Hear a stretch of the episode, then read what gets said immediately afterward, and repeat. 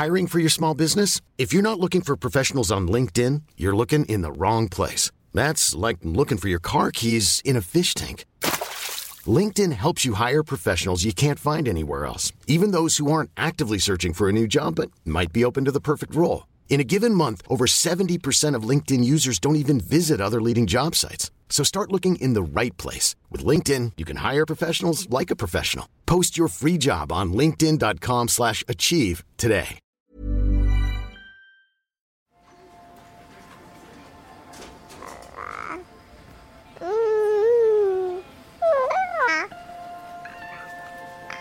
Comment est-ce que je vais rassurer quand moi-même je le suis pas en fait? Je me suis dit, il faut vraiment qu'elle puisse se reposer et que je puisse faire un maximum de choses. Et en fait, j'ai eu tort parce qu'elle s'est sentie un peu mise de côté. Les pères, ils ont envie d'autre chose. Ils sont en train de se créer une nouvelle paternité. C'est difficile pour eux, mais c'est très beau à voir. Ils ignoraient que ce serait aussi dur que ça, je pense. Ouais, ils doivent vivre un enfer. Pourquoi tu m'as jamais aimé? Mais qui a dit que je dois t'aimer C'est qu'il s'agit de déconstruire l'existant pour créer du nouveau. Et le nouveau, c'est la parentalité. Bienvenue dans mon cabinet. Je suis Mathilde Bouichou, psychologue clinicienne spécialisée en périnatalité. Je reçois, j'accompagne des femmes, des hommes, des futurs parents, des couples aussi, autour de toutes les questions euh, qu'ils peuvent se poser sur euh, leur parentalité, leur devenir parent. Euh, Ça peut aller lorsqu'ils s'interrogent sur leur désir d'enfant, aux difficultés qu'ils peuvent rencontrer pendant la grossesse, aux questions d'infertilité, au parcours de PMA, et puis aussi autour de toutes les questions éducatives qui peuvent se poser avec leurs enfants.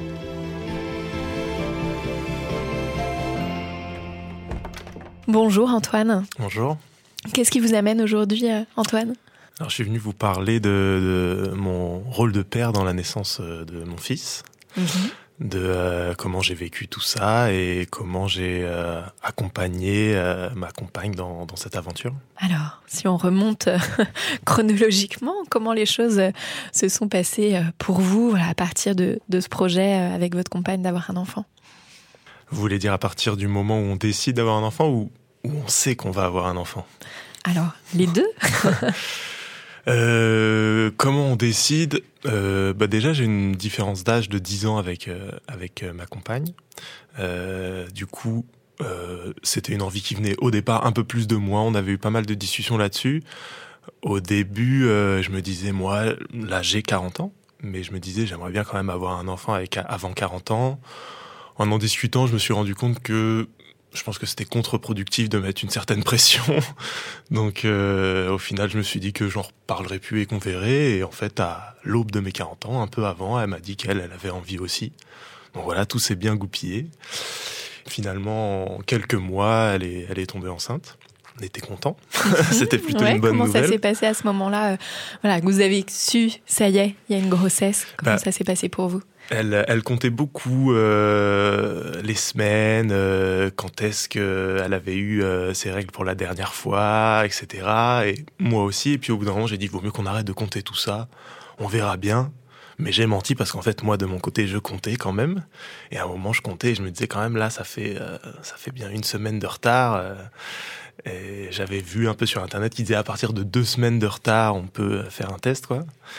Euh, donc euh, je me suis dit que j'allais encore attendre une semaine et euh, il s'est passé un truc un peu bizarre. J'étais chez ma sœur qui a deux enfants et son plus jeune des fils a regardé Héloïse, donc ma compagne, et a dit ah c'est bizarre, on dirait que t'as un bébé dans le ventre. Donc je me suis dit faudrait peut-être qu'on fasse un test. On a fait un test et puis il était positif quoi.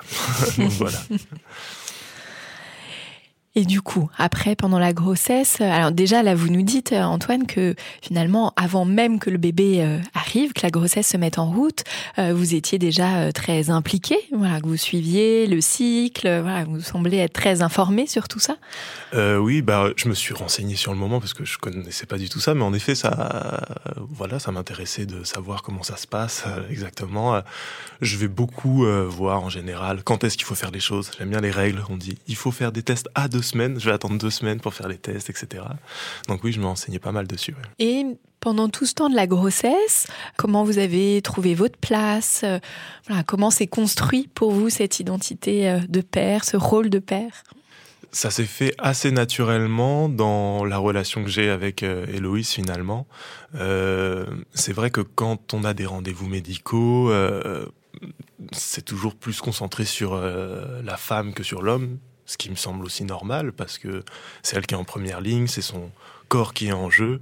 Euh, même des fois pour des questions comme les antécédents médicaux, on va passer plus de temps sur elle que sur moi parce que bah, j'imagine qu'il y a plus de choses qui peuvent passer par, par elle, quoi. Euh, donc c'est pas de ce côté-là où j'ai pu m'impliquer, mais dans la relation qu'on a à deux, par contre, euh, ça s'est fait assez naturellement. C'était pas très réfléchi. Euh, je pense qu'elle était forcément plus impliquée que moi. Elle s'occupait de prendre les rendez-vous, etc. Mais moi, j'étais présent à chaque fois par curiosité et aussi bah, parce que pour moi, c'est un truc qu'on fait à deux et que ça m'aurait embêté de l'abandonner toute seule en disant bon là tu vas moi j'ai autre chose à faire quoi. Donc mmh. euh, voilà. Dans ces rendez-vous est-ce que vous avez eu le sentiment que le corps médical ou les professionnels euh, auxquels vous aviez affaire euh, vous donnaient une place?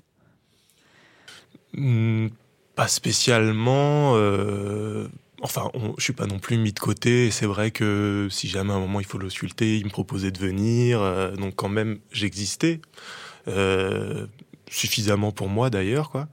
Euh, mais c'est vrai qu'il ne s'adresse qu'à qu'à Héloïse. On me parle très rarement, on me regarde même rarement, tellement que quand il y a des personnes du corps médical qui me regardent régulièrement, je le remarque.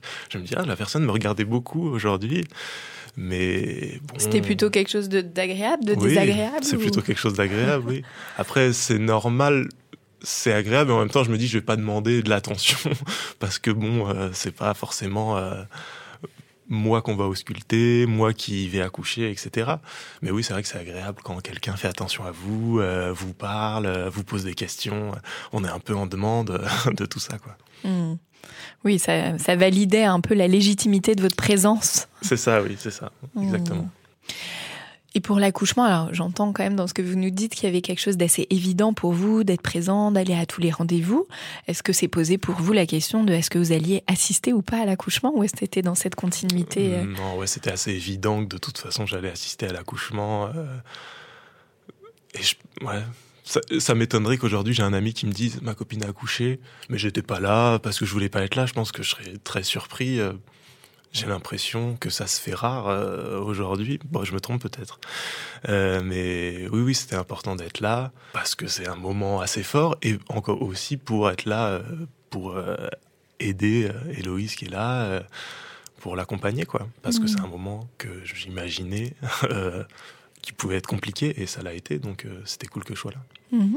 Ouais, du coup, quel a été votre rôle durant l'accouchement bah, la naissance de votre fils? Alors déjà, c'est un rôle que j'ai découvert en y étant. Quoi. Ça, ça a été assez... Euh... C'est vrai que j'aurais aimé qu'on me dise, bah, il va falloir faire ça, ta présence, elle va être importante pour ça, et toi, va aussi falloir que tu te préserves pour ça.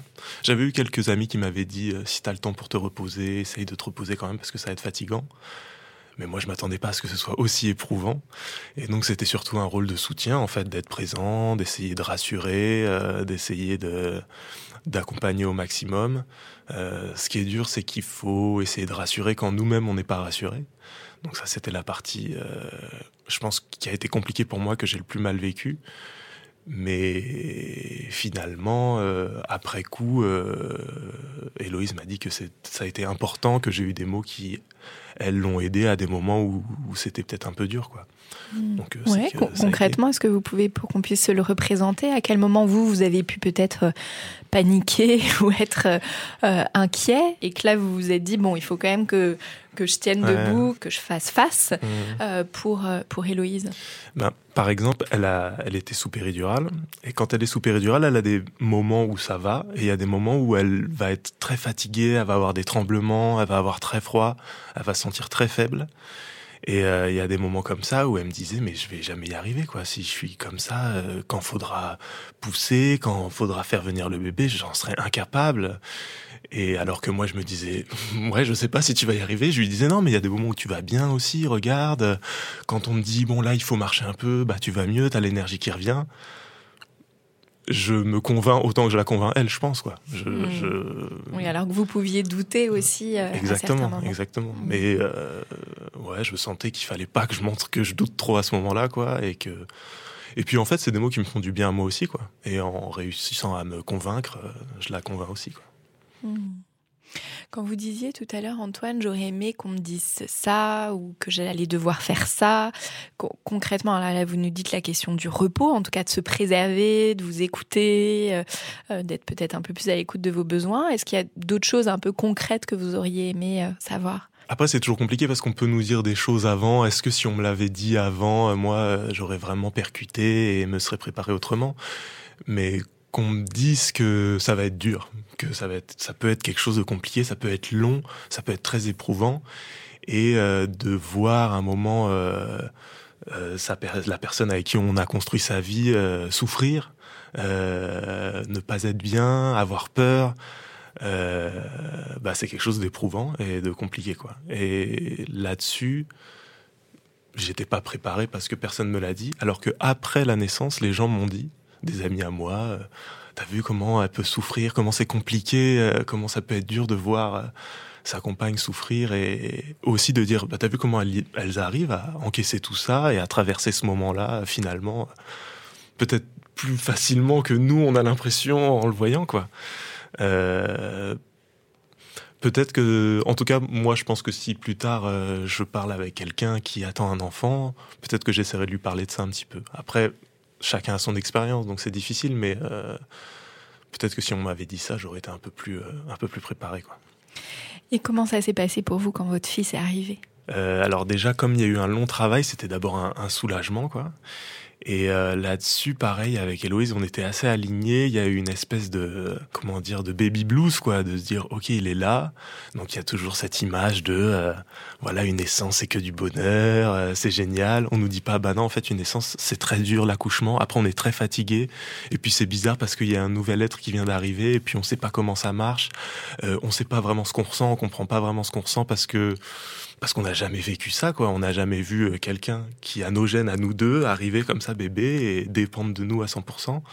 Donc je pense qu'on a été euh, très perturbé par ça dans un premier temps, mais on en a très vite parlé, donc ça a été. Mais euh, je pense que les premiers jours étaient un peu compliqués pour ça. Après, on avait de la chance d'avoir un bébé qui était assez cool, assez mignon, assez compréhensif avec nous, et un personnel médical aussi qui était euh, euh, vraiment euh, très rassurant.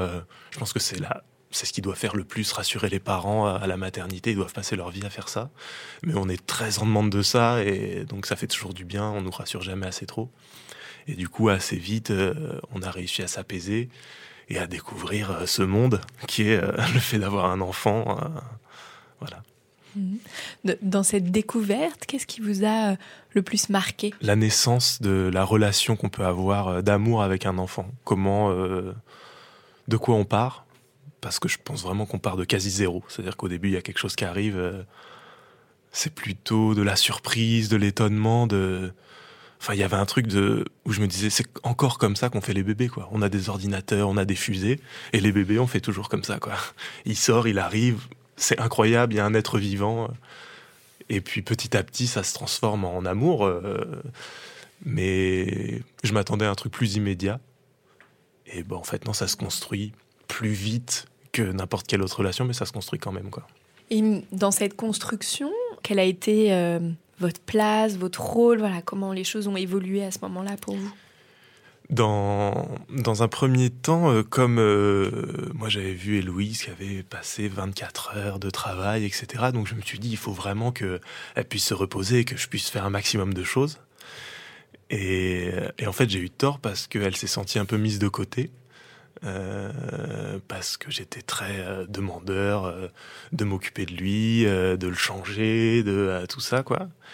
Et, et elle m'a à un moment exprimé qu'elle se sentait, euh, voilà, euh, pas investie parce que je prenais toute la place, quoi.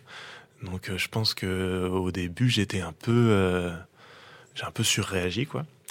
Euh, mais petit à petit, voilà, par la discussion, euh, on a réussi à, à prendre chacun notre place. Et le fait que finalement Héloïse euh, n'a pas allaité, parce qu'elle a commencé à allaiter, mais ça lui faisait trop mal. parce que on a vu après qu'il avait un petit frein de langue, donc il disait ça pouvait jouer dans le fait que ce soit douloureux pour elle. Mais forcément, ça a fait que j'ai vraiment eu l'impression d'avoir la moitié de la place, quoi, que c'était vraiment 50-50, parce que pour le nourrir, euh, bah, j'étais autant investi qu'Héloïse. Euh. Et je me disais d'ailleurs que finalement, euh, si jamais elle l'avait allaité, etc., il y a y a une telle fatigue qui est là que je pense qu'en tant que com, rapidement, on doit se dire, bon, tranquille, comme ça, j'ai pas à m'occuper de ça, je vais pouvoir me reposer. Et qu'on doit le regretter plus tard quand on se dit, bah, finalement, ça a fait se construire une relation que, que moi j'aurais pas avec mon enfant. Et alors sur le moment, c'est vrai que c'était fatigant, on était à, moitié, mais aujourd'hui je suis content de me dire bah non, en fait c'est bien. Euh, je me sens sur un pied d'égalité avec la mère euh, et c'est quelque chose euh, d'agréable et qui apporte une certaine sérénité à, tout ça. Hmm. Combien de temps vous avez pu rester avec votre fils et avec Héloïse après la naissance? Tout le temps. Ouais. Vous avez pris tout votre congé paternité? Euh, oui, c'est ça. Donc pendant un mois, déjà à la maternité, je suis resté. Euh, et après, pendant un mois, euh, donc moi de toute façon, je suis travailleur indépendant, donc je travaille à la maison. Donc même là, en ayant repris le travail, je suis à la maison. Donc Héloïse s'en occupe forcément plus parce que je travaille, mais si à un moment elle veut prendre une douche ou juste je sens que c'est un moment compliqué où il pleure beaucoup, il y a l'effet souvent changement de bras qui fait que lui, ça peut le calmer. Donc je dis, bah, si tu veux, je m'en occupe pendant une heure et toi, va te reposer, fais autre chose. Donc, euh, non, ouais, vraiment, je suis là, euh, je suis là tout le temps. Toute cette répartition des rôles, c'est quelque chose que vous aviez euh, évoqué pendant la grossesse avec Héloïse, dont vous aviez discuté, ou les choses là se font plutôt spontanément? Non, on n'en avait pas discuté du tout il y avait déjà quand même ça qui était euh, mon implication pendant la grossesse, etc. Indiqué, euh, je pense que c'était naturel que je sois aussi impliqué euh, après, après sa naissance. Mais je pense le fait que Héloïse n'allait pas a, déterminé aussi pas mal de choses finalement. Et ça s'est fait naturellement sans discussion dans tout ce, parcours, cette construction de, votre euh, rôle de père et place de père, euh, est-ce que vous avez ressenti le besoin d'aller chercher des, ressources, de vous faire aider à certains moments? Euh, oui, alors déjà au début, à la maternité, il y a des gens qui sont là pour répondre à toutes les questions, donc ça c'est plutôt bien. Et puis euh, par la suite, euh, il y a euh, le pédiatre ou il y a une sage-femme qui vient à domicile. Et puis après, moi je me suis pas mal renseigné aussi sur Internet pour me rassurer tout simplement, de lire les expériences des autres personnes. quand ça ressemble un peu à ce qu'on a vécu, c'est rassurant de se dire ok, c'est normal en fait, ce que je ressens, plein de gens l'ont ressenti, mmh. plein de gens l'ont vécu de la même manière. Euh, donc, euh, vous aviez besoin d'être rassuré que ce que vous viviez ou les inquiétudes que vous pouviez avoir euh, étaient normales. Oui, même avec les amis autour de moi, oui, c'était, ça m'a fait beaucoup de bien de voir chez les autres les mêmes choses qui existent chez moi, quoi. C'était très rassurant, mmh. et puis que les gens qui ont vécu ça disent, et puis finalement, ça se passe bien, quoi. les gens de ma famille qui m'ont raconté eux comment ils ont vécu le truc qui m'avait jamais raconté avant et que je, me rends compte que, ok, je, vis la même chose, c'est normal, tout va bien. Merci euh, beaucoup Antoine. Je vous propose qu'on passe dans le salon d'à côté et qu'on rejoigne nos expertes Virginie Lotte et Anne-Christine Barbeco.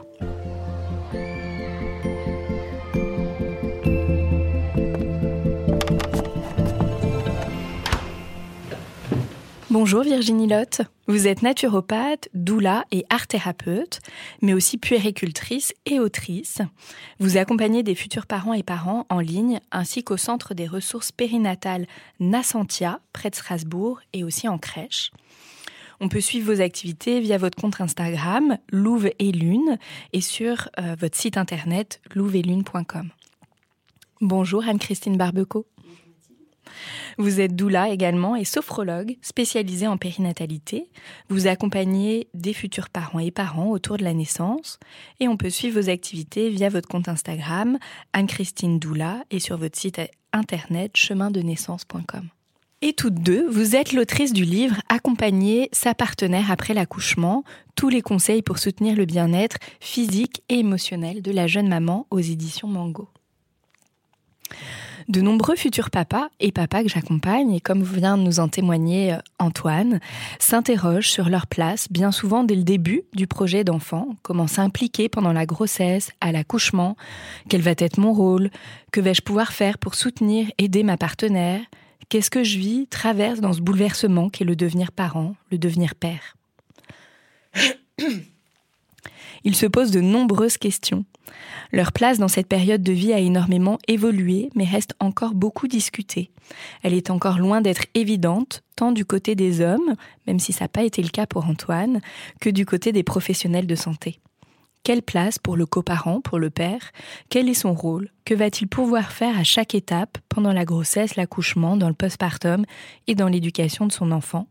Autant de questions que nous allons aborder euh, ensemble, Anne-Christine et Virginie. Aujourd'hui, il y a une injonction euh, très forte qui pèse sur euh, les futurs pères, c'est d'être présent, investi tout au long euh, de ce projet, de la grossesse et du postpartum auprès de, de leur partenaire et de leur bébé. Pourquoi est-ce que c'est important, nécessaire, cette présence du père auprès de sa compagne et de son enfant pour vous, Virginie et Anne-Christine?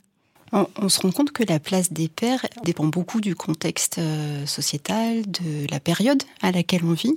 En quelques années, là, on va dire en un demi-siècle, ça a quand même beaucoup bougé. C'est-à-dire qu'il y a une cinquantaine d'années, on ne demandait pas cette implication au père, ni pendant la grossesse, pas trop, et pas à l'accouchement pas spécialement. Il n'y a pas si longtemps que ça, les pères n'étaient pas euh, à l'accouchement. L'homme, entre guillemets, est rentré dans le processus de l'accouchement, euh, en gros au XVIIe, sous un volet médical, en étant médecin, mais ça a toujours été une histoire de femme avant.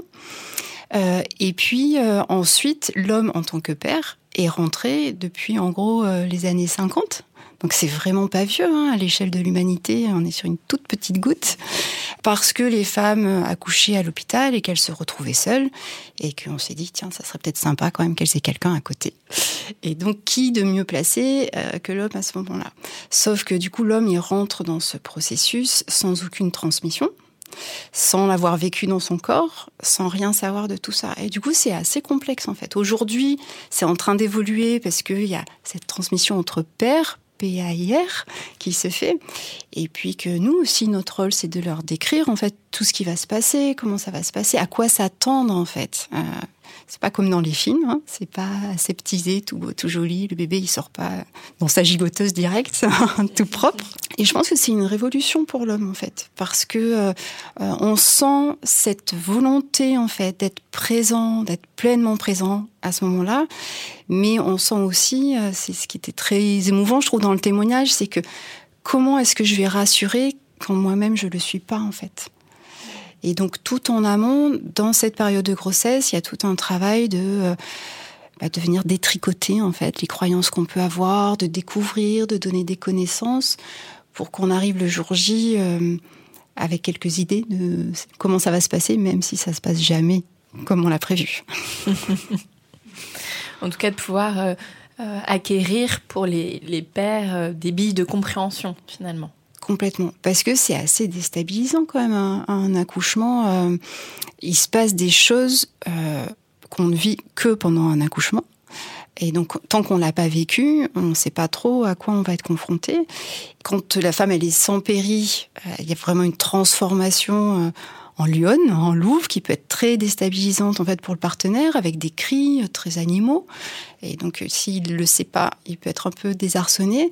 Et, et sous péri, il se passe aussi des choses, alors qui peuvent être moins intenses euh, physiquement, mais émotionnellement, qui sont là, parce que la péri, elle vient endormir des muscles, mais elle vient pas endormir l'esprit. Et donc, euh, et donc oui, si on n'est pas alors préparer, c'est peut-être un, grand terme, mais en tout cas, si on n'a pas entendu parler de tous ces processus avant, ça peut être euh, assez euh, déstabilisant. On va, dire, on va dire ça. Antoine, euh, vous nous disiez voilà, que vous êtes renseigné euh, à, chaque étape. Euh, pendant la grossesse, est-ce que vous avez fait une préparation à l'accouchement? Est-ce que vous avez participé à, quelque chose dans ce sens avec Héloïse? Bah Oui, il y, avait, il y avait des cours de préparation à l'accouchement, mais c'est plus un aspect technique de comment se positionner pour la soulager ou pour faire descendre le bébé dans le bassin. Il n'y a pas vraiment de préparation psychologique en tout cas, je j'ai aucun souvenir de, de, conseils euh, là-dessus. C'est beaucoup plus euh, technique, quoi. Globalement, dans nos accompagnements, on a un retour des pères où ils se sentent peu inclus, en fait. Alors, euh, les sages-femmes les invitent, ils viennent ou pas. Mais même quand ils viennent, en fait, on reste sur des aspects très techniques autour de la femme. Euh, les positions, la respiration, enfin des choses comme ça. Et peut-être que il y a un autre aspect qu'il faudrait développer, c'est un côté peut-être plus subtil. C'est comment est-ce que moi je vais me positionner en fait le jour de l'accouchement? Comment je vais être, pas faire, juste être, parce qu'en fait la femme elle aura besoin de ça en fait. Par exemple par un toucher conscient, je vais mettre, je vais poser ma main sur le sacrum parce que souvent ça fait beaucoup de bien à la femme pendant ou entre les contractions. Mais si je fais juste poser ma main, euh, ça lui fera pas de bien en fait. Par contre, si je pose ma main en conscience, là ça va l'aider parce qu'elle va sentir tout l'amour, toute la bienveillance, etc. Et ça, je pense que dans les prépas à la naissance, alors ça doit se faire, hein, il y a des sages-femmes qui le font, mais globalement quand même c'est assez absent. Et du coup, on perd la subtilité, la sensibilité de l'accouchement. On reste sur du technique. Mais le technique, euh, c'est comme quand, euh, je vais faire la comparaison avec de la danse, par exemple. quand on apprend à danser, on apprend la technique. Mais une fois qu'on a la technique, on passe à autre chose et on passe dans l'être, dans l'âme. Et en fait, l'accouchement, c'est ça aussi. Et, les pères, aujourd'hui, dans ceux que je rencontre, en tout cas, ils se sont un peu exclus de cette partie-là, en fait. On a eu ça euh, parce qu'on a fait de l'autonomie. Et, et, du coup, déjà, c'était marrant parce que j'avais l'impression qu'on faisait plus attention à moi qu'à Héloïse pendant l'autonomie. Euh, mais tout ce truc de toucher, de d'expliquer, euh, elle m'avait fait un moment m'allonger sur le dos en venant me toucher et que je sursautais et elle disait même si je vous dis calmez-vous et que je vous touche violemment, vous allez sursauter, ça sert à rien de dire à quelqu'un calme-toi, ça va aller. Et elle me montrait par le toucher comment on pouvait amener à calmer euh, quelqu'un, euh, etc. Quoi. Et c'est vrai que c'était très différent de toutes les autres préparations et très complémentaire. Et je pense que c'est ce qui a le plus aidé euh, psychologiquement pendant l'accouchement. Alors ça, c'est un très bel exemple, je trouve. C'est-à-dire que moi, j'apprends mon papa à bercer les mamans avec une écharpe, à bercer le bassin et tout. Mais s'il l'a pas vécu, lui, dans son corps, en fait, il peut pas ressentir, donc il va y aller, il va peut-être faire des gestes brusques, il va dire, ok, là, c'est trop rapide, trop machin, trop tendu. Et ben, en fait, la première des choses, c'est que je lui fais à lui. Ok, est-ce que tu sens là? Et, si je fais ça, tu vois, ça tend trop. Donc en fait, il faut que le mouvement il soit plus lâche. Il faut. Et je trouve que c'est ça prendre soin des pères. En fait, on prend pas soin des pères dans cette période-là, et du coup, il, derrière, eh ben, on, les laisse un peu livrés à eux-mêmes pour prendre, pour prendre soin de, de leur partenaire. Donc euh, cet aspect-là, je trouve qu'aujourd'hui, euh, nous on a beaucoup nos accompagnements là-dessus, et parce qu'il y a un vrai besoin. Il y a un vrai besoin des pères d'être soutenus en fait dans ce processus. Oui, d'être soutenu, d'être acteur, d'être considéré, d'être regardé, euh, d'être entendu aussi.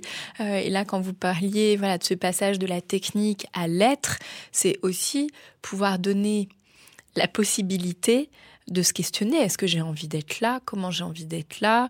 Est-ce que peut-être j'ai pas envie parce que ça peut sembler effrayant hein, aussi, mais je me sens obligée, ou une partie de moi a quand même envie, une partie a envie d'être là peut-être à l'accouchement, et puis peut-être une autre pas du tout, parce que ça pourrait me sembler effrayant euh, ou autre. Mais déjà de pouvoir se poser ces questions, de s'autoriser voilà, à interroger euh, cette présence qu'on pourrait attendre de manière un peu automatique aujourd'hui. De rester libre. J'aime bien l'idée de la liberté, c'est que à tous les moments du processus, on peut changer d'avis. Et on peut ne pas être prêt à participer, à, participer, accompagner, à être présent euh, à l'accouchement. Et puis au dernier moment, dire bah, finalement si. Et puis on peut aussi dire si, si, j'y serai absolument. Et puis au dernier moment, mais se sentir mais, mais juste euh, tétanisé de peur. Et c'est OK. Et tout ça, si c'est, encore une fois, si c'est parler et puis euh, vraiment détricoter, déplier en prénatal, ça permet vraiment de, de faire des choix, des, des, choix qui conviennent à chacun en fait. C'est parce que c'est ça finalement, c'est de faire des choix qui puissent vraiment être en accord avec euh, avec chacun. Et si ça a été euh, pensé en amont, ça veut dire qu'il peut y avoir euh, ce que j'appelle un plan B. C'est-à-dire que du coup, l'homme est vraiment libre en fait de se dire là, ça fait 12 heures que ça dure. En fait, moi j'ai juste besoin d'aller manger, respirer parce que j'en peux plus. Mais en même temps, si je m'en vais, elle est toute seule, donc je peux pas la laisser. Ok, mais j'ai prévu en plombier, il y a quelqu'un aussi qui peut prendre le relais, qui va être là tout le temps, ou juste euh, en remplacement. Et, ça, je trouve que c'est important, et on n'en a pas assez conscience en accouchement. C'est ce que vous disiez, ça peut être très long, ça peut être très euh, violent aussi émotionnellement. Donc il y a des moments où, le papa, il a besoin de dire, en fait là c'est trop pour moi, je, je peux plus l'accompagner, je suis plus dans l'être, euh, je suis un peu en dehors de moi, j'ai besoin de prendre dix minutes mais 10 minutes pour une femme avec des contractions, c'est une éternité. Donc elle ne peut pas rester toute seule. Elle a, enfin si elle en a le besoin, il faut qu'il y ait quelqu'un à côté d'elle, juste qui lui tienne la main ou juste qu'il soit là. Euh, et donc le père va pas s'autoriser en fait à sortir. Et pourtant c'est tellement important. Voilà. Donc tout ça, ça se travaille aussi en amont, ça se réfléchit et et surtout, ça, ça, se réfléchit dans cette euh, liberté de, de, pouvoir faire ce qui est juste pour soi au moment où on... Oui, et que là, ce qui sera utile pour la femme, c'est d'être pleinement présent et pas d'être présent, euh, j'allais dire comme une plante verte en tout cas, euh, et finalement être présent, mais alors moi ce que j'appellerais se dissocier ou se euh, s'abstraire du moment parce que c'est trop difficile pour plein de raisons qui sont tout à fait légitimes hein, d'ailleurs, mais et, et, du coup voilà de pouvoir se connecter et être en accord avec ça, en tout cas écouter ça. C'est complètement ça, parce que si on a quelqu'un qui est là mais qui est pas là, la femme elle va le ressentir, et, la femme elle est dans un état d'ouverture à ce moment-là, euh, elle, capte plein de choses. Euh, euh, subtiles en fait, hein, dans le non-dit, dans, les énergies, et donc elle, va se poser plein de questions. Elle va dire ben, en fait, s'il est pas là, c'est peut-être qu'il se passe quelque chose qui va pas bien, peut-être qu'il y a un truc qui, coince. Et en fait, elle va se faire des films, elle va sortir du processus hormonal, et c'est là qu'on on peut rentrer dans de la pathologie. Donc on a besoin, quand on accouche, d'avoir à côté de soi quelqu'un qui soit là, vraiment posé, quoi, vraiment dans une confiance. Euh, et, et c'est pas toujours facile parce que euh, c'est un vrai travail. Mais comme nous en a témoigné Antoine, on peut être présent là dans une vraie confiance tout en ayant peur par moment. C'est vraiment épuisant. Mais dans cette présence de la personne qui accompagne la femme qui est en train de donner naissance à son bébé. Il y a vraiment une sorte de non-faire. C'est cette présence bienveillante qui n'est pas dans la technique. Et c'est, euh, ça fait toute la différence en fait. C'est une sorte de, de L'idée, c'est comme si on tissait une sorte de cocon invisible autour de la femme et de son bébé, et que dans ce cocon, en fait, on est les gardiennes de cette, femme, de ce bébé, de cette famille qui est en train de naître. Euh, mais c'est effectivement quelque chose qui n'est qui, n'est pas du tout, du tout dans la technique, qui est dans cette euh, dans cet état d'être de presque, je pourrais dire, de relation d'âme à âme en fait. C'est vraiment un état très très particulier. Ça peut aussi être être dans un coin et tricoter mais dans cette présence-là, en fait. C'est pas tout le temps aller la voir. Alors, tu vas bien Non, surtout pas. Surtout pas. du coup, quel. Euh, alors, je ne sais pas si on peut dire conseil, mais fil ou piste, voilà, vous aimeriez euh, donner aux futurs papas peut-être qui nous écoutent euh, pour voilà, se préparer à ce moment-là, pour les aider à prendre leur place, alors peut-être déjà pendant la grossesse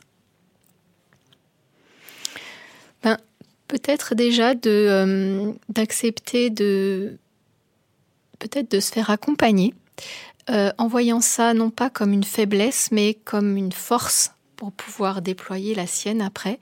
Euh, alors ça peut être par une doula qui est effectivement très spécialisée de ce domaine-là. Hein. après, il y a aussi des sages-femmes qui font un accompagnement plus émotionnel. ça, c'est, ça existe aussi. Mais de, de, prendre ce temps comme un temps pour mieux se connaître et de cette manière-là pouvoir être davantage euh, à la fois soutien, mais à la fois euh, prendre pleinement, euh, prendre pleinement sa place. et puis prendre du temps pour soi, mais du temps de qualité aussi, qui n'est pas forcément du temps volé, mais qui est du temps aussi qui va nourrir cette intériorité parce que pour être euh, pour être parent ça ça nécessite énormément d'énergie et il y a besoin de nourrir cette partie-là de soi aussi donc euh, c'est un petit peu les, les, deux choses auxquelles je pense Anne-Christine Moi, je rajouterais se renseigner. C'est un peu ce que disait Antoine. Il a cherché, il était curieux. Et je trouve que c'est important euh, de discuter aussi avec d'autres papas qui ont vécu ça. Alors, on vivra jamais la même expérience qu'eux, mais en tout cas, voilà, on va commencer à pouvoir se faire une idée de ce que potentiellement on peut traverser.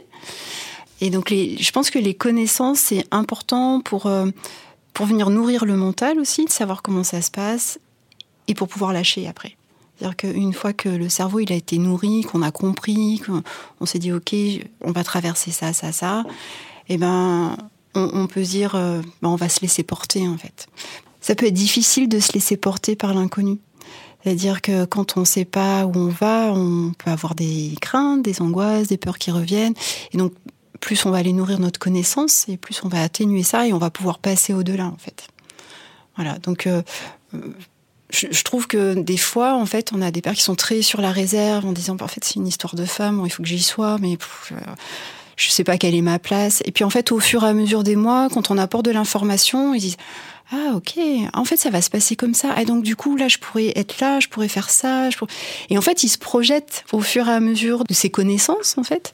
Alors moi je les invite beaucoup à euh, prendre soin de l'environnement parce que euh, en fait euh, l'environnement est très important pour la femme qui accouche, c'est-à-dire que elle va avoir ses sens complètement ouverts et donc elle peut être perturbée par certaines choses, par des odeurs, par des bruits, par de la lumière, etc. Et en fait comme elle est dans le processus de l'enfantement, elle va pas, elle penser, parce qu'elle a le cerveau qui, cerveau rationnel qui fonctionne plus. Euh, en tout cas, c'est souhaitable. Et donc, elle va pas penser à aller modifier les choses. Par contre, du coup, euh, moi, j'invite le partenaire à y penser à sa place. Donc, euh, aller baisser la lumière, euh, peut-être mettre une petite musique qui va pouvoir euh, apaiser un truc qu'elle aime bien, ou mettre un coup de chip chip pour que ça sente bon à l'hôpital. Enfin, voilà, des petites choses qui vont venir en fait la soutenir dans tout ce processus. Et puis après, c'est juste être à l'écoute en fait de ce qu'elle vit et d'essayer de ressentir et, et d'essayer de intuitivement dire, ok, bah là peut-être que tu aurais besoin de changer de position. Est-ce que tu es OK? Et puis peut-être qu'elle va dire non, c'est pas le moment, et c'est OK, mais peut-être qu'elle va dire ah ouais, j'ai pas pensé, OK, on y va, on change.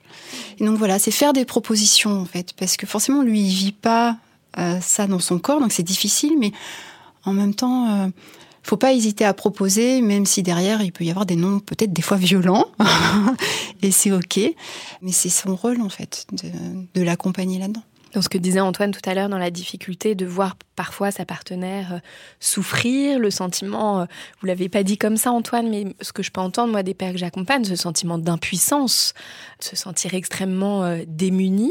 voilà, qu'est-ce qu'on peut dire là aux, hommes pour, pour pouvoir traverser cet état? Qu'en fait, ça fait partie du processus. Voilà, que la femme, elle, elle traverse ça pour devenir mère, et que lui, il traverse ça pour devenir père. Et qu'à partir du moment où on sait que ça fait partie du processus, que c'est normal, euh, déjà, ça permet de prendre du recul, en fait. Ça permet de, de, de s'éloigner de, de, de, cette douleur qui peut paraître être souffrance et qui l'est rarement, en fait.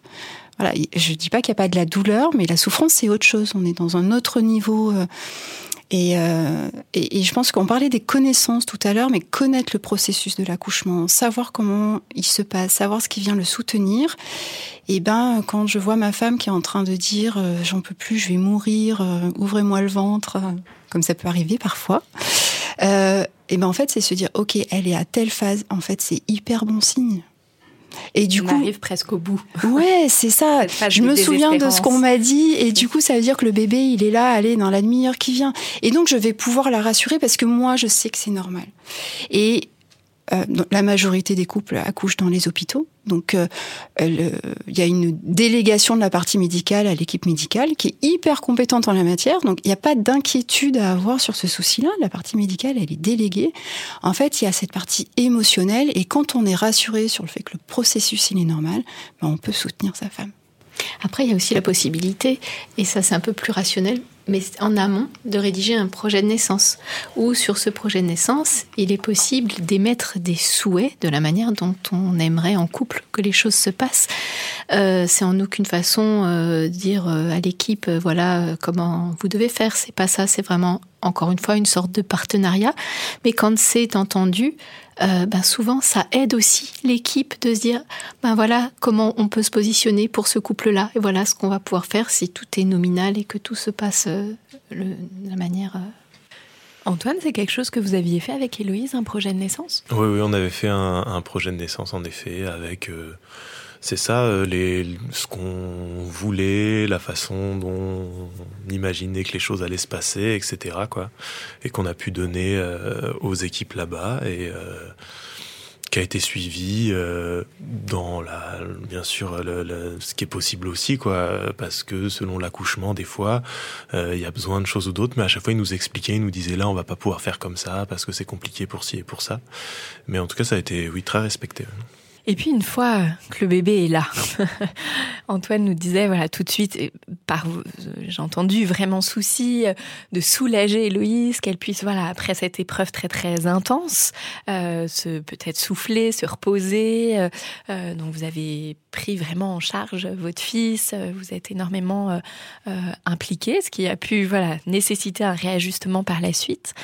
Quel va être voilà le rôle là des pères? Ben, dans un premier temps, en fait, le bébé, lui, ce dont il va avoir besoin, je vais vraiment fixer mon propos là vraiment sur le bébé parce que c'est lui qui arrive, c'est lui qu'on accueille.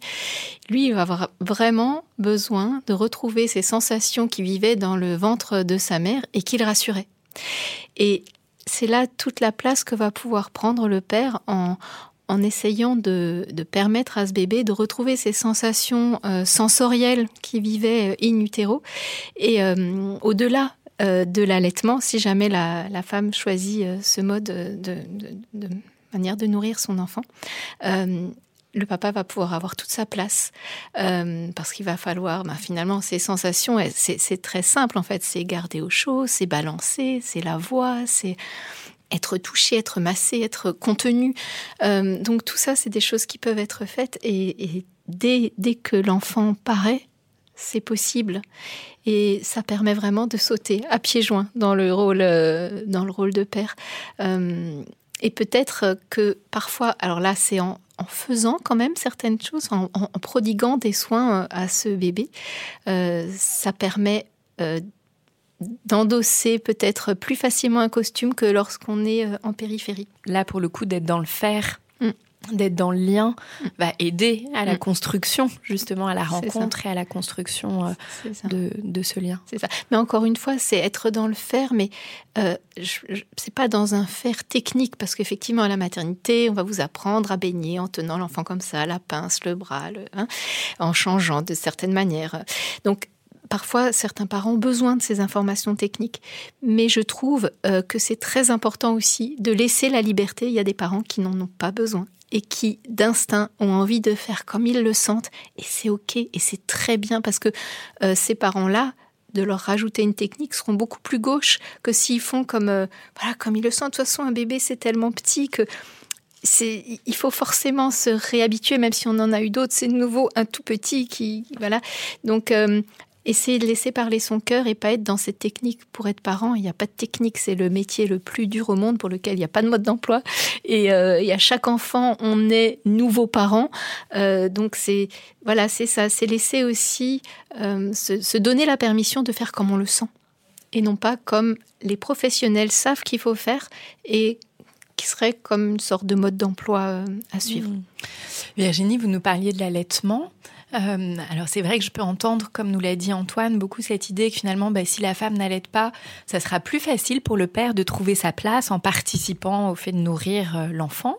Euh, comment, dans vous, les, les couples que vous accompagnez, comment cette place, elle peut se prendre dans le cas de lorsque la femme allaite son bébé Bah, c'est justement dans ce, ce que j'évoquais, dans cette continuité sensorielle transnatale, finalement, c'est un gros mot, mais c'est finalement faire, permettre de retrouver toutes ces, ces sensations euh, que le bébé euh, euh, vivait in utero. Ben, c'est là où, où le père va avoir va pouvoir prendre toute sa place et ça n'a rien à voir avec le fait de le nourrir. Parce que porter un bébé, le rassurer, le parler, le bercer, le balancer, ça peut se faire toute la journée. Euh, et c'est beaucoup plus important en termes de temps que juste le temps qui sera euh, au sein. C'est sûr que le sein remplit toutes les fonctions de cette continuité euh, sensorielle. Donc, mais au-delà de ça, le papa peut en faire autant à sa manière. en faisant aussi du pot à pot, en faisant voilà. Donc et au niveau de la facilité, je pense que ça dépend tellement des couples et des manières de faire. Il y a des, couples qui vont dire c'est bien plus simple euh, euh, qu'elle allait et puis ben voilà, moi je trouve ma place comme ça. Il y en a d'autres effectivement, ben comme vous dites, c'est plus simple, chacun fait euh, à part égale. Ça, je pense qu'il y a vraiment pas de règle générale comme dans tout processus de parentalité. C'est vraiment tellement personnel à chacun. Et une chose est sûre, cependant, c'est que quand la femme allait, elle récupérera elle-même beaucoup plus vite parce que le sommeil de la femme qui allait est, transformé. C'est-à-dire qu'en fait, il est fait pour qu'elle récupère au niveau énergie beaucoup plus vite qu'une femme qui n'allait pas et qui va pas avoir ces micro-structures euh, dans le sommeil euh, de récupération. Mais voilà, c'est tout est possible et tout est juste au moment où le couple vit ça. Je pense qu'il n'y a pas de modèle idéal à atteindre. Anne-Christine, est-ce que vous avez quelque chose à ajouter sur ce point? Ouais, je voudrais juste rajouter que ce que disait euh, Virginie sur euh, la création du lien à travers euh, le change, le portage, etc. Ça fait partie de cette patrescence. On parle beaucoup de la matrescence, mais il y a une patrescence aussi. Et Antoine, il l'a très bien exprimé tout à l'heure. Il a dit, c'était pas à vos termes, mais je crois qu'il n'y a pas de coup de foudre en fait. Alors ça peut arriver, et c'est ok, c'est super, on en profite. Mais en fait, dans une majorité des cas, quand ce bébé il arrive, il n'y a pas ce coup de foudre. Et on a tout cet imaginaire de dire ah je vais tomber en amour avec mon bébé. Mais en fait, c'est tout un processus qui vient se tisser tout doucement, enfin tout doucement, plus ou moins vite, mais en tout cas c'est un processus. Et bah, ce processus, il est nourri en fait de tous ces petits gestes au quotidien. Changer une couche, c'est pas changer une couche en fait. Changer une couche, c'est tisser du lien avec mon bébé parce que je vais être les yeux dans les yeux avec lui, je vais pouvoir le toucher, lui parler, à créer autre chose que juste changer une couche en fait. Oui, et là on sait l'importance euh, du temps. Antoine a pris euh, voilà tout son congé euh, paternité, mais l'allongement du congé paternité qui était une recommandation de la commission des 1000 jours. Voilà, vraiment dans ce sens, on sait l'importance que pour trouver sa place et construire le lien, il faut du temps. Il faut s'accorder mm. du temps. On l'a beaucoup présenté comme, enfin, je l'ai beaucoup entendu en tout cas comme un moment de soutien pour la maman. Et ça, c'est très juste. Mais ce mois, c'est ça. Il est aussi pour cette patrescence. Comment je tisse du lien avec mon bébé? Et, euh, et la semaine dernière, j'étais avec des tout jeunes papas. Ils disaient, mais en fait, un mois, c'est pas suffisant, quoi. Un mois, j'ai pas envie de retourner bosser. J'ai tellement de choses à créer encore avec mon petit. Et alors, c'est super qu'il y ait ce mois, qui n'existait pas avant. Mais c'est vrai que un mois, c'est court, quoi. Un mois pour un nouveau-né, c'est rien du tout. Bien sûr, il y a encore euh, beaucoup à faire.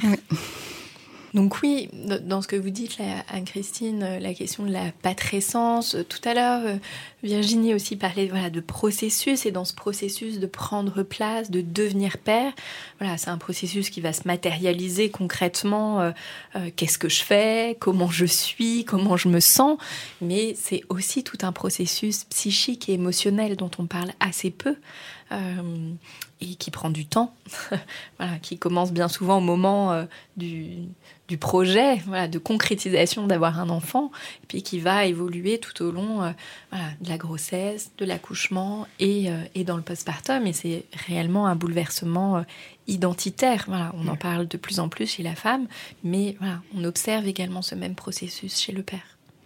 Qui s'insère aussi dans une paternité qui est très changeante. Et donc il y a à la fois ce processus intérieur de devenir père et à la fois qu'est-ce que me demande la société? C'est quoi être père aujourd'hui en fait? C'est pas être père comme il y a 50 ans. C'est plus la même chose. Et donc il y a, il y a est-ce que je vais devenir père euh, à l'inverse de mon propre père? Ou est-ce que je vais euh, copier tout ce qu'il a fait? Ou est-ce que je vais arriver à trouver ma juste place? Moi, vraiment en tant qu'homme là quel père j'ai envie d'être. Et je trouve que c'est hyper compliqué ça pour les pères aujourd'hui parce que en fait il y a plus vraiment de modèle il y a 50 ou 60 ans euh, le, père c'était assez clair quoi. Il y a un côté autorité euh, je ramène l'argent à la maison puis c'est la femme qui s'en occupe et je caricature un peu hein, mais c'était quand même plus établi Aujourd'hui, c'est hyper mouvant. On sent qu'il y a des choses qui sont en train de se redéfinir, un contour qui est plus net du tout, parce que les pères, ils ont envie d'autre chose. Et donc, ils sont en train de se créer une nouvelle paternité. Et, je trouve que c'est difficile pour eux, mais c'est très beau à voir. Antoine, est-ce que vous avez traversé, vous, ces questions euh, par rapport aussi à votre relation avec votre propre père voilà, Qu'est-ce que j'ai envie de reproduire, de pas reproduire, de transmettre ou pas? Euh, Oui, il y avait ça, même comparaison au père en général, euh, d'observer autour de soi. en fait, je me suis rendu compte que ça peut aller vite si jamais on a une maman qui est très euh, protectrice, qui veut garder l'enfant pour lui. Je pense qu'en tant qu'homme, très vite, on peut se dire euh, bon bah c'est mieux comme ça peut-être, et puis comme ça, on a envie aussi de retrouver une certaine tranquillité, euh, de se dire j'interviendrai juste à des moments, mais ça peut être apaisant. Et en même temps, je me disais si je fais ça moi, je le regretterai quoi. Je pense que j'avais envie d'être présent. Et même si des fois il y a des moments où c'était dur, je me disais, je vais y aller. Et, et je pense que c'est la meilleure chose pour construire une relation euh, forte comme je le voulais euh, avec euh, mon fils. Quoi. Quand les choses se compliquent, alors pour Antoine, vous disiez, voilà, j'ai pris beaucoup de place tout de suite, puis assez vite, voilà, il y a eu un, réajustement, mais justement dans ces situations où il peut y avoir un désajustement, une difficulté à se réajuster, soit voilà, un père très très en retrait, voilà, pour plein de raisons, ou au contraire extrêmement présent, mettant à l'écart presque la maman pour d'autres raisons. comment là les choses peuvent se, euh, se retricoter, se retisser? Mais il y a un, besoin qui est souvent évoqué, en fait, c'est euh, celui de pouvoir euh, tisser une relation privilégiée en dehors de la mère. Et c'est parce que finalement, cet enfant qui est lui-même une personne, qui lui-même arrive avec son histoire, etc., il réagira autrement. Euh, s'il est juste avec euh, son père ou s'il est avec le père sous couvert de la mère dans certaines situations. Hein. Euh, et du coup, de pouvoir créer des moments privilégiés, ça peut permettre à chacun de retrouver une autre place. parce qu'il y a des, on parlait de, plein de plein de raisons d'être un peu en retrait, mais une des raisons, c'est aussi que la place est difficile à investir parce que ils font jamais assez bien.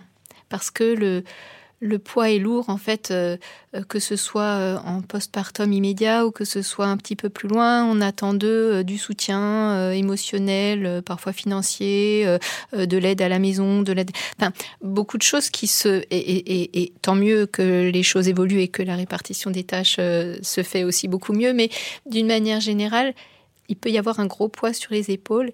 Le fait de de, retisser un lien spécifique avec l'enfant, ça peut remettre parfois de la légèreté et ça peut mettre du jeu. Parce que l'enfant finalement il est dans ce jeu il est dans euh, en fait l'enfant c'est l'instant présent maintenant tout de suite et puis c'est pas euh, autre chose. Et parfois c'est par justement des toutes petites choses qui, bah, justement, dans cette relation qui est à la fois une toute petite chose, mais une chose énorme à la fois dans la construction de la famille, qui peut permettre de euh, réaxer, de permettre à chacun de, se remettre sur des rails. Oui, là, dans ce que vous dites, Virginie, ça m'évoque cette question de la confiance. Comment aussi, dans le couple, euh, on peut se faire confiance ou lâcher. Et là, j'entends toutes ces mamans euh, au cabinet hein, qui me disent j'aimerais qu'il fasse plus. Et en même temps, dès qu'il fait, soit en effet à chapeauter, à dire tu fais pas bien parce que le père peut faire différemment euh, et que cette différence c'est une richesse pour l'enfant, c'est pas forcément moins bien, au contraire euh, pour le bébé, mais qui elles peuvent avoir le souhait d'être dans la perfection, que tout soit toujours parfait pour le bébé. Donc il faudrait que tous les intervenants, elle, le père notamment, fassent toujours euh, de la même manière ou et que du coup, là, ça peut aussi amener des hommes qui auraient envie de, s'impliquer, en tout cas des jeux relationnels dans, le couple parental, à se mettre en retrait, parce que finalement, si je fais et qu'à chaque fois je suis critiquée, euh, bah, je vais arrêter de faire. C'est ça, c'est ça. Alors qu'en fait, c'est quelque part très dommage parce que c'est tellement riche d'avoir des manières différentes de faire. Et puis l'enfant, il sait très bien, euh, même tout petit, euh, que voilà, les soins, ils sont différents suivant les personnes. Et, lui, il n'attend pas la perfection. Et de toute façon, la perfection, c'est tellement du poison. Euh, mais bon, voilà, ça fait partie aussi du, du processus. Donc, oui. Mmh. Oui, de pouvoir du coup là en couple euh, peut-être parler, partager sur bah, comment tu vois les choses, comment tu as envie de faire, pouvoir voilà, se donner un peu de, de marge de manœuvre individuelle et souvent, d'ailleurs, ces mamans-là, je leur dis, mais laissez partir. Voilà, si c'est pas soutenable pour vous de regarder comment votre mari met la couche et que peut-être il y aura une fuite, ce qui n'est pas très grave, mais voilà, restez pas là, euh, euh, laissez-le faire, partez. Et puis, généralement, avec l'expérience, elles se rendent compte qu'elles ont aussi à y gagner. C'est ça. Ou des mamans qui acceptent que le papa sorte avec l'enfant, même tout petit, qu'il aille faire une grande promenade et, qu'elle profite à ce moment-là pour elle de se poser, de se reposer. Parfois, c'est insupportable que l'enfant s'en aille seul avec le père. Euh, et pourtant, là encore une fois, si on change un petit peu de point de vue, ben, ça permet de, elle de s'offrir un espace de ressourcement. Dans ces situations compliquées où les pères n'arrivent pas à trouver leur place, est-ce qu'il y a des choses particulières que vous observez chez ces pères-là, dans ces situations-là? C'est un peu générique, mais... Moi, ce que j'observe, c'est qu'ils vont se mettre en retrait et ils peuvent se désinvestir ou alors tomber en dépression. Et je trouve qu'il y en a de plus en plus, en fait, euh, des jeunes pères qui sont, au, dire, au bout du rouleau, en fait, parce qu'il y a une pression euh, de plein de choses, une pression de responsabilité, une pression financière, etc. Et du coup, ça devient trop pour eux parce qu'en fait, ils n'ont pas eu l'occasion de prendre soin d'eux avant, parce que personne n'a pris soin d'eux avant. Et du coup, euh, ils arrivent au bout de quelques mois complètement épuisés. Mais euh, alors, souvent, les femmes, elles réagissent en disant, enfin, c'est moi qui ai accouché, c'est moi qui l'ai porté neuf mois, il n'a pas le droit d'être épuisé. C'est moi qui suis épuisée. Ça, je m'entends souvent. Et en fait, euh, ben, en fait, si, parce que lui, il a un épuisement qui n'est pas forcément physique, mais qui est psychique parce qu'il n'a pas de soupape en fait. Il n'arrive pas à trouver d'espace et sans trouver d'espace, il peut pas trouver sa place. Donc euh, donc c'est un peu euh, c'est comment est-ce que je peux retrouver des choses qui me nourrissent sans pour autant empiéter euh, sur sur une nouvelle vie. Alors, je, vais citer un exemple. Il y, a, il y a des hommes qui ont besoin, par exemple, de faire du sport. C'est ok. Donc tous les vendredis soirs, euh, je vais, euh, je sais pas, je vais à la salle, je prends mes deux heures, je fais du sport. Ok. Ça, dans une vie avec un nourrisson, c'est un peu compliqué, surtout si c'est du 18h 20h, la période critique. Laisser la maman à ce moment-là, c'est pas la bonne idée. Mais peut-être que je vais pouvoir, au lieu de faire ça de 18h à 20h, 2h, je vais peut-être trouver un autre espace avec un temps un peu plus réduit, mais qui va venir me nourrir aussi. Et c'est vraiment important d'avoir ce, ce nourrissage, je sais pas si ça se dit, mais en tout cas, je peux pas prendre soin de l'autre si je peux pas, prendre soin de, enfin si je ne prends pas soin de moi, excusez-moi. C'est vraiment important que tout le monde ait ça en tête, c'est-à-dire que la maman, on n'arrête pas de leur dire tout le temps, tout le temps, on leur dit prenez soin de vous parce que sinon vous pourrez pas prendre soin de votre bébé. Bah, pour les papas, c'est pareil en fait. C'est exactement la même chose. Et prendre soin de soi en tant que père, donc c'est s'autoriser voilà, à prendre ces moments de respiration. Mmh. Qu'est-ce que ça peut être d'autre? C'est ça peut être de la déconnexion euh, psychique entre guillemets. Moi, je me souviens d'un papa qui me disait mais en fait quand je rentre du boulot, si je rentre tout de suite et que je passe la porte de chez moi et que ma femme elle a passé la journée avec ce bébé qui hurle et elle me jette dans les bras là, il me dit en fait c'est c'est hyper agressif. Donc en fait, il faisait le tour du pâté de maison pendant 15 minutes, à pied, sans rien. Pas de téléphone, euh, rien. Mais en fait, il me disait juste, essayé de me poser ma conscience sur ce qui se passait autour de moi un arbre, les oiseaux, euh, la voiture qui passe, peu importe, mais de déconnecter en fait, vraiment. Et du coup, lui, il avait trouvé son petit sas en fait, qui lui permettait d'arriver plus serein. Il traînait pas toute sa journée de travail derrière lui, euh, et il pouvait prendre en charge du coup euh, ce bébé qui pleurait, et sa femme qui en avait marre. Et voilà. Je dis pas que ça marche pour tout le monde, loin de là. Il s'agit de trouver son. Mais c'est ça son et, truc à soi, quoi. Et c'est ça, il faut que chacun cherche, expérimente en fait. Peut-être que c'est à expérimenter que ça marchera pas et c'est ok, on va essayer autre chose en fait. Et c'est ça la parentalité en fait. C'est toujours un exercice, ça dure toute la vie, parce qu'on va expérimenter à chaque fois que l'enfant grandit, bah ça, ça marche plus, le rituel du sommeil, c'est cuit, il faut trouver autre chose. Et, en fait, c'est un apprentissage d'être parent. Antoine, est-ce que vous faites des choses pour prendre soin de vous? Bah oui, forcément. Comme on est tous les deux présents euh, à la maison tout le temps, on a vraiment des moments euh, facilement où on peut avoir une heure pour euh, se reposer. Et puis on a un bébé qui est assez cool, donc qui nous laisse quand même du temps. Cette question s'est jamais trop posée. J'ai jamais ressenti le besoin de dire là, faudrait vraiment que je puisse déconnecter quelques heures. Pour l'instant. Peut-être que ça va arriver par la suite, mais pour l'instant, ça va. On arrive à prendre soin de nous euh, sans que ça pose de problème. Oui, de peut-être pas attendre que euh, justement on en ait besoin et que ça devienne euh, vital entre guillemets. Voilà, de pouvoir être un peu dans l'entretien finalement de ça. Et puis on n'a pas parlé du soutien de de l'extérieur, de la famille, des amis. Euh, il y a des associations qui, qui œuvrent pour soutenir les, les, jeunes couples. Et ça, c'est important en fait, peut-être d'anticiper quand on peut. C'est-à-dire que euh, ne pas se laisser euh, submerger par la logistique alors qu'on a un bébé. Enfin, un bébé, ça prend une disponibilité d'abord dans le temps, et puis surtout une disponibilité psychique euh, constante. C'est 24 heures sur 24, une hypervigilance. Et, euh, et du coup, on aura moins le temps de se faire à manger, donc on va moins bien manger. Donc, du coup, en termes d'énergie, on va être peut-être un peu plus à plat. Et, et ben, avoir un congélateur plein avant, avoir des papis-mamies qui peuvent passer et apporter un petit plat ou garder un aîné s'il y a euh, quelques heures, ou l'emmener à l'école, ou essayer de se simplifier la vie en fait.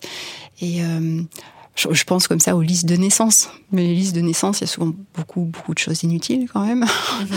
voilà. Et mettre quelques heures euh, de ménage. Exactement. La liste de courses. C'est ça, exactement. de menus. De menus. Mais par rapport à l'entourage, dans, dans un monde idéal, je trouverais que tout comme il y a des cours de préparation à l'accouchement pour les parents, qu'il puisse y avoir des cours de préparation à l'accueil du nouveau-né pour les grands-parents, pour les oncles, les tantes, parce qu'en fait, euh, autant ils peuvent être d'une énorme aide et d'un grand soutien, autant ils peuvent être, peuvent être parfois euh, drainants euh, quand il y a beaucoup d'attentes vis-à-vis des jeunes parents. Alors qu'en fait, le rôle de l'entourage, c'est de les soutenir et pas de dire oh mais nous n'avons toujours pas invité pour boire le thé et le bébé on l'a toujours pas vu et alors qu'en réalité euh, c'est beaucoup des histoires des histoires de vie mais des histoires égotiques des histoires et qui suffirait juste de dire ok de quoi est-ce que vous avez besoin? Et même à distance on peut euh, faire des choses qui sont aidantes et pas euh, euh, arriver avec justement euh, ces vieilles histoires de ah bah, quand tu étais petit j'ai fait comme ça et puis ça marchait bien, je vois pas pourquoi maintenant vous vous embêtez à faire autrement.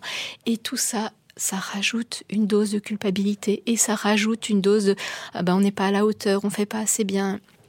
Et c'est juste, c'est juste tellement dommage alors que ça pourrait être tellement simple en fait d'expliquer simplement quels sont les besoins des parents et du bébé et de pas prendre les choses personnellement.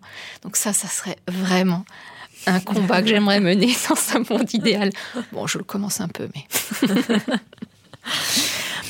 Par rapport à la question, euh, tout à l'heure Virginie, vous nous disiez de pas hésiter euh, à, se faire euh, accompagner. Alors on a parlé des cours de préparation à l'accouchement, mais par qui Voilà, quels sont un peu les professionnels? Parce qu'il y en a de plus en plus aussi des professionnels autour de la naissance qui peuvent accompagner les, les papas, les futurs papas. Hmm. Alors c'est vrai qu'il y a beaucoup de monde. Alors il peut y avoir tout simplement une profession qui est connue depuis très longtemps par un ou une psychologue, déjà pour commencer. Euh, après, euh, ça peut aussi être euh, une doula, dont c'est vraiment le travail d'accompagner tout ce processus en amont pour pouvoir arriver le plus sereinement possible à la, à la naissance. Surtout que, après, moi, je, je, je recommande vraiment de rencontrer le plus de, personnes, éventuellement deux, trois, quatre, et voir avec qui on a ce feeling parce que la doula, elle rentre quand même dans, votre intimité et il faut vraiment se sentir en confiance. Il faut sentir qu'on est prêt à ouvrir euh, quelque chose de, très très très personnel. Donc de rencontrer plusieurs personnes et dire oui avec elle je me sens ou avec c'est vrai qu'il y a plus de doula femmes, il y a quelques doula hommes mais pas beaucoup beaucoup euh, pour voir vraiment comment comment on sent que ça, résonne.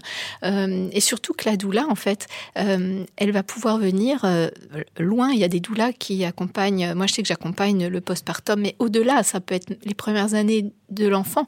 Évidemment, pas à raison d'une fois par semaine quand l'enfant grandit, mais il y a toujours possibilité de revenir et de revisiter certaines choses et de simplement, des fois, se poser et être écouté. En fait, ça paraît tellement simple, mais c'est tellement rare, parfois une vraie écoute. Donc, euh, donc voilà, après, il y a, comme dit, il y a des sages-femmes qui font de l'accompagnement émotionnel aussi, qui sont... Euh, très formés. Et, et de l'accompagnement global qui accompagne la femme et l'homme ou le partenaire, la partenaire, en tout cas le couple parental. C'est ça. Après, il y a des personnes, des, des hommes ou des femmes qui ont besoin d'être plus dans dans le, dans le faire. Enfin, donc ça peut aussi être de travailler ça en art-thérapie ou de travailler ça en sophrologie. Ou, euh, enfin voilà, avec, on se dote de certains outils, entre guillemets, qui vont permettre de... Voilà, on vient les chercher, puis après on peut continuer. Parce que toujours, l'objectif d'un accompagnement, quel qu'il soit, c'est de rendre l'autonomie aux personnes. Donc c'est comment est-ce qu'on arrive suffisamment à chercher ce qui nous convient pour pouvoir avancer après la tête haute, les cheveux dans le vent. est-ce que vous pouvez quand même nous expliquer un petit peu plus voilà, ce que c'est qu'une doula et quelle est un peu, voilà, comment ça hum, se passe. Voilà, c'est une profession dont on entend de plus en plus parler, mais voilà, peut-être que les auditeurs se représentent pas très bien, voilà, dans tout ce paysage des sages-femmes, des gynécologues, euh, voilà, exactement euh, ce que font les doulas. Mmh. Alors déjà, il y a différents types de doulas. Il y a des doulas qui vont euh, accompagner le prénatal. Bah, déjà, le, du désir d'enfant, hein, ça peut déjà être à ce moment-là, qui vont accompagner le prénatal, qui vont être présentes à la naissance et puis euh, dans le postpartum, voire au-delà. Et il y a des doulas qui ne vont accompagner que le postpartum et au-delà. Euh, donc en fait, la doula est euh, une personne qui n'est pas personnel médical et qui va être beaucoup plus dans l'accompagnement émotionnel, qui va être aussi dans cette euh, transmission de, de, connaissances sur la physiologie de l'accouchement. Sur, euh, en fait, la doula va proposer une palette euh, de d'explications, de, transmission, d'outils pour que le couple puisse dire ok, là-dedans, qu'est-ce qui nous parle? En tout cas, son rôle, c'est comme ça que je l'envisage et je pense qu'on partage ça, Anne-Christine, c'est que la doula n'impose rien et elle est vraiment garante de cet écosystème familial qui est en train de, d'émerger, qui est en train de naître, euh, pour vraiment toujours être comme en périphérie, vraiment comme cette gardienne bienveillante de ce qui se passe là. Euh, après, il y a des doulas qui ont plein de formations euh, annexes, qui peuvent être effectivement sophrologues, naturopathes, art thérapeutes, euh, hypnothérapeutes. Et c'est pour ça, je dis, quand on en rencontre une, il est important de savoir, voilà, quelles sont ces offres, en fait, parce qu'elles peuvent être vraiment très, très variées. Et il y a autant de doulas que de personnes, finalement. Même si la formation de base peut être la même, après, chacune a ses propres couleurs. Hmm. Oui, donc là aussi, d'où l'importance de la rencontre, au-delà de la question peut-être de la technique. C'est ça. Anne-Christine, Virginie, pourquoi vous avez écrit ce livre Accompagner sa partenaire après l'accouchement? Alors nous, en, tant que doula, je pense qu'on a la chance de, vivre dans un monde où les hommes sont hyper impliqués. Ce qui n'est pas forcément toujours le cas. Mais en tout cas, nous, les couples qu'on accompagne, c'est souvent une décision de couple, même si c'est la femme qui, qui initie en fait le mouvement, mais euh, le partenaire il est toujours là, voilà. Euh, mais quand même, malgré ça, on s'est aperçu que dans leur retour, ils disaient qu'ils étaient un peu mis de côté.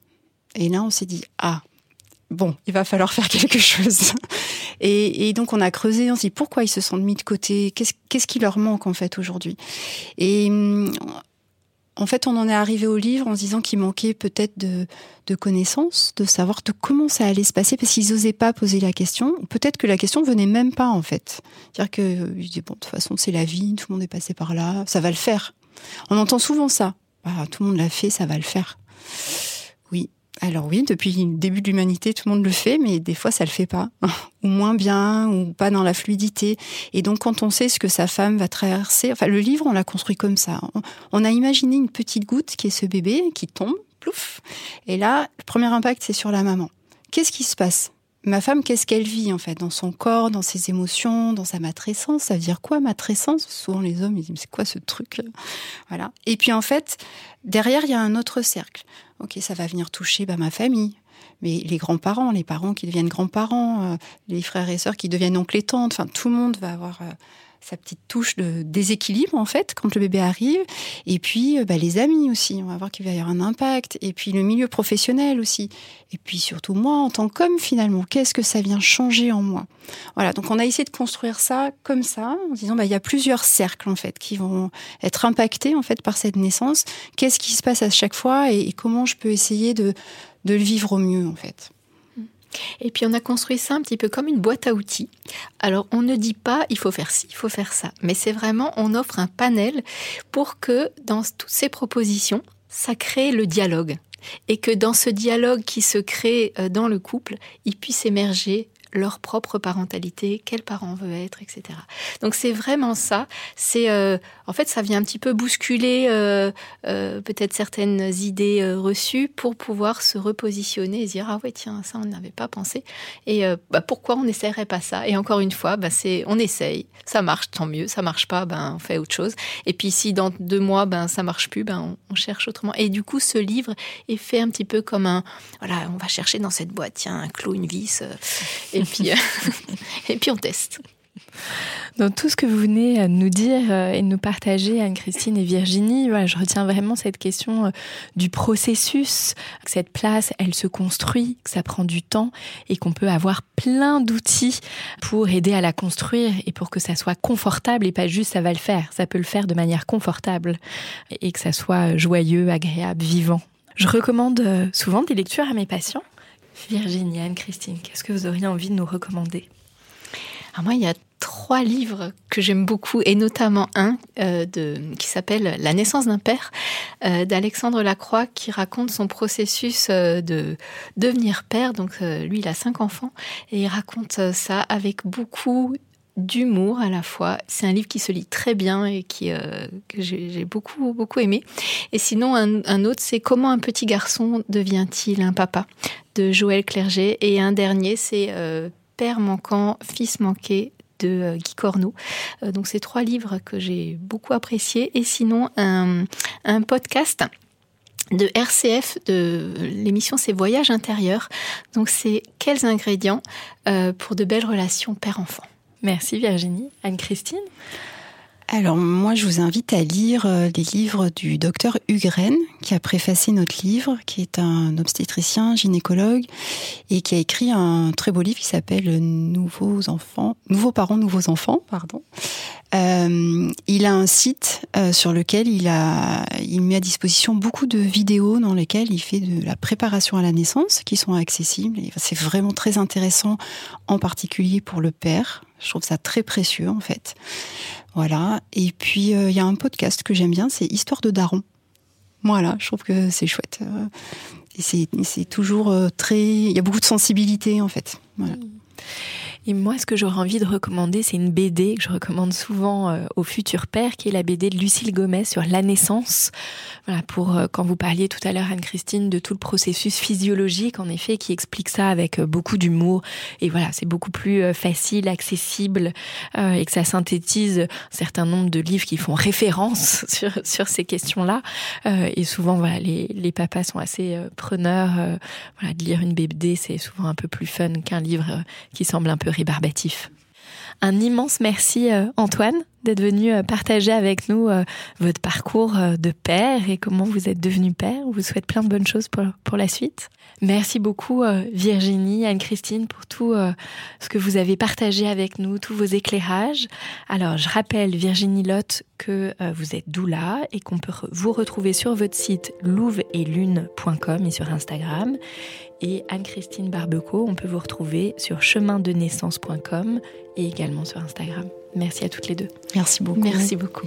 Pour ceux qui nous écoutent, je vous rappelle que vous pouvez nous suivre sur Facebook, Instagram et nous écrire à l'adresse suivante podcast parentalité au pluriel à gmail.com. Si vous avez aimé, n'hésitez pas à liker et à noter et on se retrouve dans un prochain épisode. En attendant, mon livre Désir d'enfant aux éditions Solar est disponible dans toutes les librairies. Bonne lecture